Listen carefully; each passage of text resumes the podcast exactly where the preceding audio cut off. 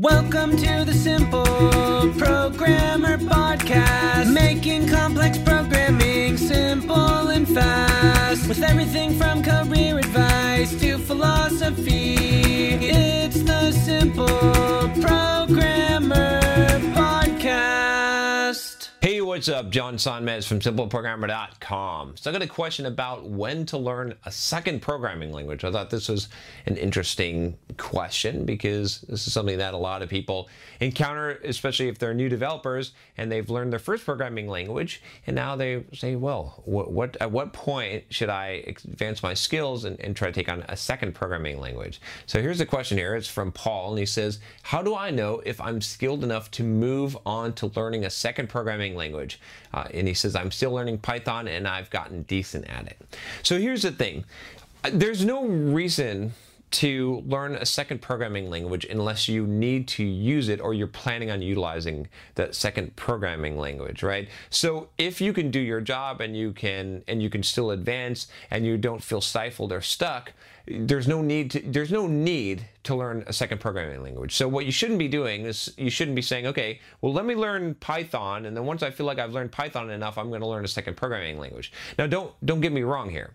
I don't think there's anything wrong with learning multiple programming languages. I think it's a great idea. I think that as you learn multiple programming languages, you're going to see things from different from a different paradigm and or from different paradigms, and that's going to enhance your overall ability as a programmer as you see different ways to to do things and you see what's idiomatic in one language than what's idiomatic in another language, and that influences how you think about the overall picture of software development.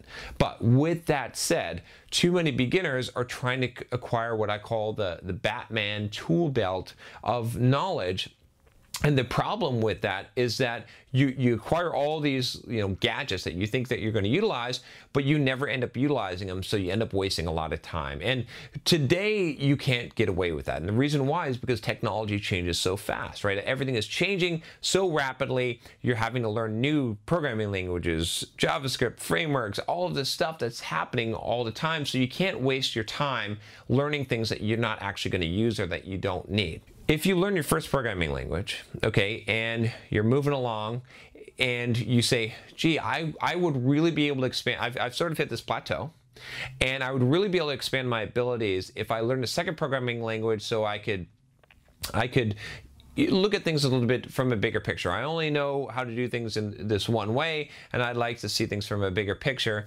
then that's totally fine. And you could decide this early on, right? I mean, you don't have to become a master in a programming language. I would suggest that you become at least an intermediate level, right? That you actually have have done well that you can do most programming in your first programming language before taking on a second one. Although you know a decent argument could be made to say that you could learn multiple programming languages at the same time and that would enhance your overall ability to learn how to program. Some college programs actually do that, which is kind of interesting.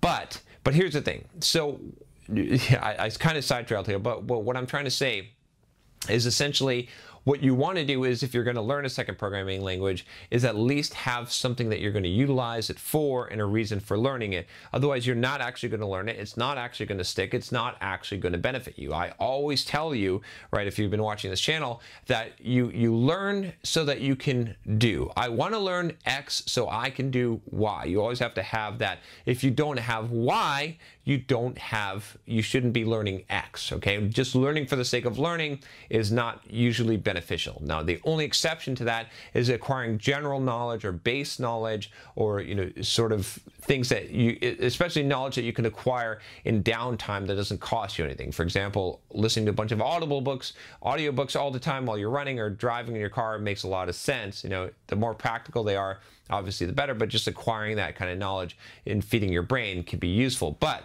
for programming, for trying to advance your career, for trying to advance your technical knowledge, that stuff doesn't work. Learning a programming language, never using it, is not going to benefit you much. It might give you a slight paradigm shift, but in two or three years, you're going to forget all about it. You're not going to use it. It's, it's not going to have any kind of benefit. So at the very least, you should look for some kind of project that you're going to do in this new programming language and make it something that maybe is going to have a secondary purpose. Maybe it's actually going to be some kind of tool that you're going to use for yourself. Maybe it's going to be a tool that you're going to use for work. What's up, guys? John Sonmez here from SimpleProgrammer.com, and I want to tell you about my free blogging course that you can sign up for at SimpleProgrammer.com forward slash pblog. Now, this free blogging course is going to tell you how to create a blog to boost your career. It's something that you definitely don't want to miss. Thousands of developers have already gone through the course, the free course that you're going to get by email, and have learned how to create a blog to boost their career, to make more money, and even to grow their own side business. It's something that every single developer should do, especially if you're a web developer, you should have your own blog. I'm going to show you exactly how to do it, how to be successful, how to get traffic, everything that you need to know about creating a blog and even making money from it. Just go to simpleprogrammer.com forward slash pblog to sign up now. Once again, it's simpleprogrammer.com forward slash pblog. Maybe it's going to be a, a, side project that could actually generate you some money or build a business out of that, right? Or maybe you find another job that where you use that programming language, or you do some freelancing where you're going to have some kind of benefit where you actually need to learn the language, right? In in order to to have some some value, some lasting value from that thing. Because again, a lot of people try and learn stuff. They try to acquire this tool belt, especially a lot of beginning programmers, because they think they need to know all this stuff. They need to check off all these boxes so they know all this stuff and now now they're a good programmer. And what ends up happening is they they end up wasting a lot of time learning stuff that's not useful right? There's there's there's broad kind of knowledge things right? There's a lot of things that you can learn in the technology field that will be widely applicable or that will have cross-cutting concerns or will have that will cross over into other realms, but there's also very deep, specific knowledge that is not beneficial, not extremely beneficial outside of its own realm. And programming languages, for the most part, tend to fall into that, right? I mean, like I said, again, there's a paradigm shift, there's different ways of when you learn multiple programming languages, it does carry over and increase your overall knowledge and ability. But in general, it's specific knowledge. And that specific knowledge is not going to be so useful, right, if you don't actually use it. So all I'm saying here is this. It's basically like if you're going to learn a second programming language, it's not a matter of how much you mastered the first. It's not a matter of timing, right? You should have at least an intermediate level of, of the first programming language. You don't want to, for the most part, you don't want to try to learn multiple ones at time at a time. That's going to be quite difficult. But what's really important is that you just figure out the why. Why are you learning this programming language? Know, the, the why could be because you want to expand your knowledge, you've hit a plateau, but you still need the why of, of what you're going to build. You need to know what is it that you're, I want to learn X so I can do Y. And you got to figure out what is that, that why, right? I'm, I'm using two different whys here, like a, a variable why and the why you should do it. So that's a little confusing, but I, I hope you're, you're following what I'm, I'm saying here.